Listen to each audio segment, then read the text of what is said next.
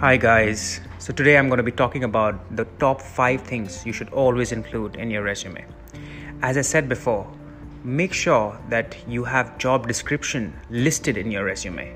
Many employers use an application tracking system to scan and rank your resume before they even lay eyes on it. So try and understand the job description and put in those specific keywords in your resume.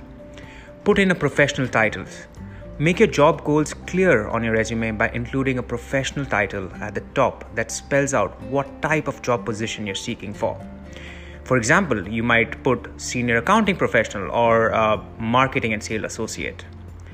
Number three, make sure you definitely put in certifications and credentials that are listed in your resume and that has been already put across in your job description.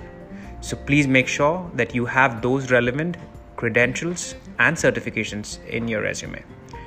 Number four, people definitely oversee this. Put relevant websites. If you have your blog, if you have something that you've worked upon, some websites, some links, make sure that you put this, put it in your resume. It helps a lot when it comes towards scanning for your employers. Finally, statistics on your resume. Matrix are important for supporting the career achievements you've listed in your resume. They show the employer the full scope of your bandwidth and indicate whether or not you have the ability to successfully lead a team and contribute to the growth of business. For example, let's say instead of stating on your resume that you helped grow revenue, try this. Grew revenue by 100% to a million dollars in 12 months by doing X amount of things so take time to review your resume with a fine tooth comb and make sure these elements are included.